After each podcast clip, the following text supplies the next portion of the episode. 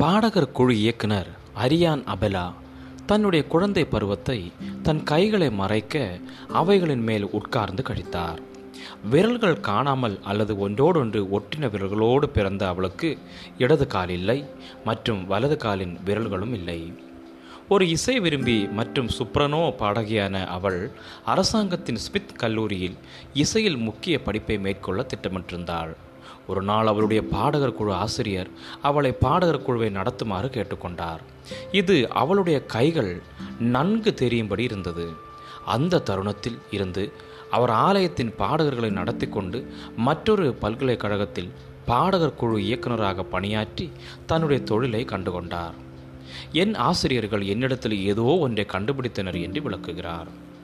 அவளுடைய எழுச்சியூட்டும் கதை நம்முடைய பரிசுத்த ஆசிரியர் நம்முடைய வரம்புகளை பொருட்படுத்தாமல் நம்மிடத்தில் என்ன பார்க்கிறார் என்று விசுவாசிகளை கேட்க தூண்டுகிறது.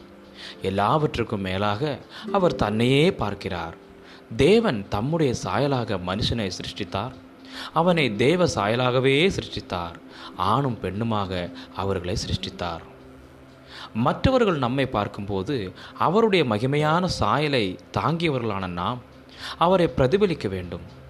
அபெலாவுக்கு அவளுடைய கைகள் அல்லது விரல்களின்மை அல்ல மாறாக இயேசுவே மிக முக்கியமானவராக இருந்தார்.